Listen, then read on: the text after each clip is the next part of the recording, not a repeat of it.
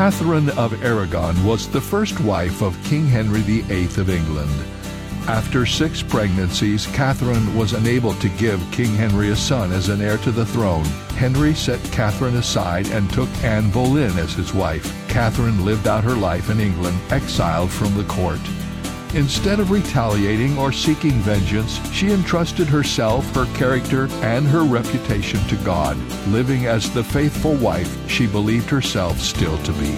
Faithfulness is proved when circumstances go against us. Faithfulness is the one quality the Apostle Paul said must be found in good stewards of God's grace.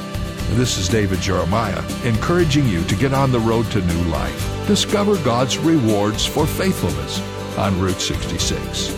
Route 66, driving the word home. Log on to Route66Life.com. Start your journey home today.